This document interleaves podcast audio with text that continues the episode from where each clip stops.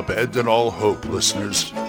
You're listening to Radio Grognard, the OSR podcast about stuff, with your host, Glenn Hallstrom. Hiya, folks. Old Man Grognard here. Happy Thursday. Hope you're all doing well. First off, I want to say, holy shamoly. The Kickstarter for Survive This Vigilante City Books 3 and 4 funded within 24 hours. Congratulations, Bloat Games. Congratulations, everybody who funded it. And it's still got a, t- a ways to go. So if you want to get in on the goodness that is Vigilante City, go over to Kickstarter.com, just type in Vigilante City or Survive This or Bloat Games or whatever, and get yourself a piece of the action. It's I'm I'm still I'm still impressed. I'm wow.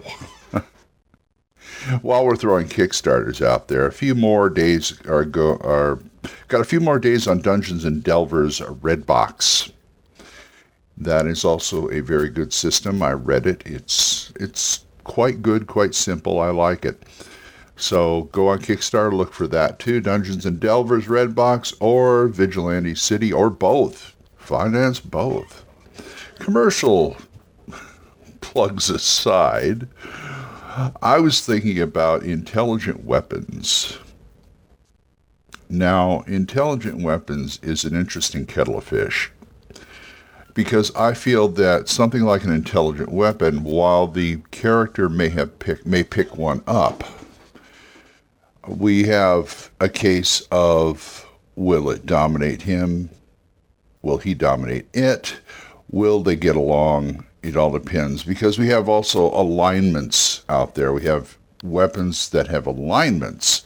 And I can understand a lawful good paladin picking up a, say, chaotic or even a lawful evil sword and it totally rejects it. In fact, it may get up and start attacking him or something like that if you got one of those kind of swords. But those kind of swords, you really have to you have to adjudicate it carefully because okay, it's on the player character because they're the one who discovered it and picked it up or whatever. But at the same time, it, it there's a certain buy-in with it with the player. And I'm most players I know will just roll with it. And they may make a roll or two to try and, you know, circumvent certain things, but mostly they'll roll with it. And if you've got a sword that has to have that has to taste blood on a regular basis, well, there's a problem right there.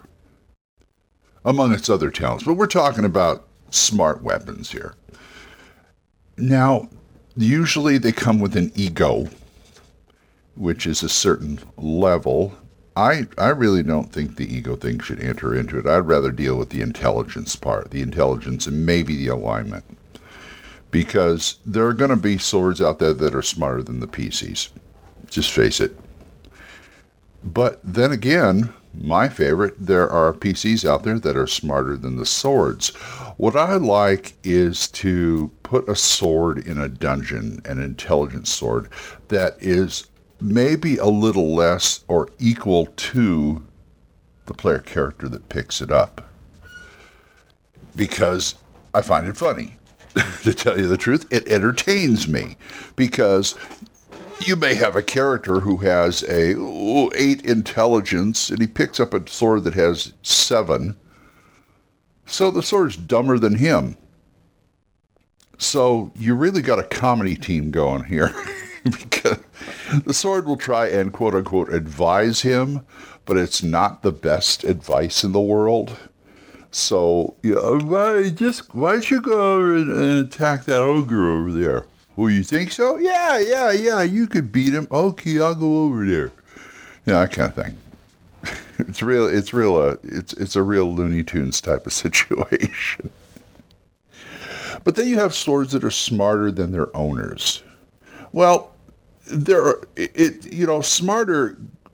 There's a spectrum here you can have smarter who's you got smart and also you usually have swords with attitudes they may or may not talk but you know you get stuff in their they get stuff in their heads I think it'd be funny if you had a, a an intelligent weapon that actually did talk and everybody could hear it. oh, what's the sword think? You know, that kind of thing. Or you could just have it where he hears it in his head. He may not even hear it. It may be a feeling. You know what I mean? Where the sword is subtly subtly influencing the character.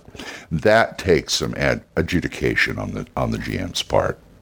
You got to be real not well, you got to be somewhat careful, but you got to know when to pull it and when to not. I mean, if it happens every time he goes into battle, well, that's one thing. But if he's going through a dungeon, they pass something like a trap door, the sword goes, you know, you really want to go. If it's somewhat like evil or something like that, or it doesn't like the guy, it's like, you know, you really want to see what's behind that door. You should really open it. That kind of thing. And you get you get all sorts of intelligent swords. You know, you get the smartass swords who uh, they question every decision the piece. It doesn't, you know, he doesn't say he doesn't he doesn't dissuade the PC but he questions everything he does. And just and if he he does a decision where the sword doesn't like it, the sword kind of mocks him, starts making these these sarcastic, snide comments. Or something. Oh yeah, that was brilliant.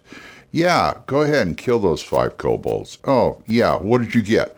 What two gold pieces and a copper? Oh yeah, that's brilliant. You know that kind of thing. Then you get the ones who think they know better. And they always know better. And they always, you know, you you, you must follow my my and and they don't it's kind of hard. They don't really influence they do influence i mean they're, they're, they're, what's what i'm what i'm saying is they they think they're always right and they're not afraid to give you their opinion on anything whether you ask for it or not and then and then, you know and then there's the rare swords out there who actually cooperate with the character and give him good advice. You know you don't always have to have a dick sword out there if you know what i mean or or a weapon rather. I mean i you know there could be like a, a mace who has to who feels you, you have to clobber everything over the head because i don't know maybe there's maybe there's a weapon out there that a that a say an elf picks up and the uh, and the sword really doesn't like halflings, and so every time he swings it, it always ends up near the halfling or something like that,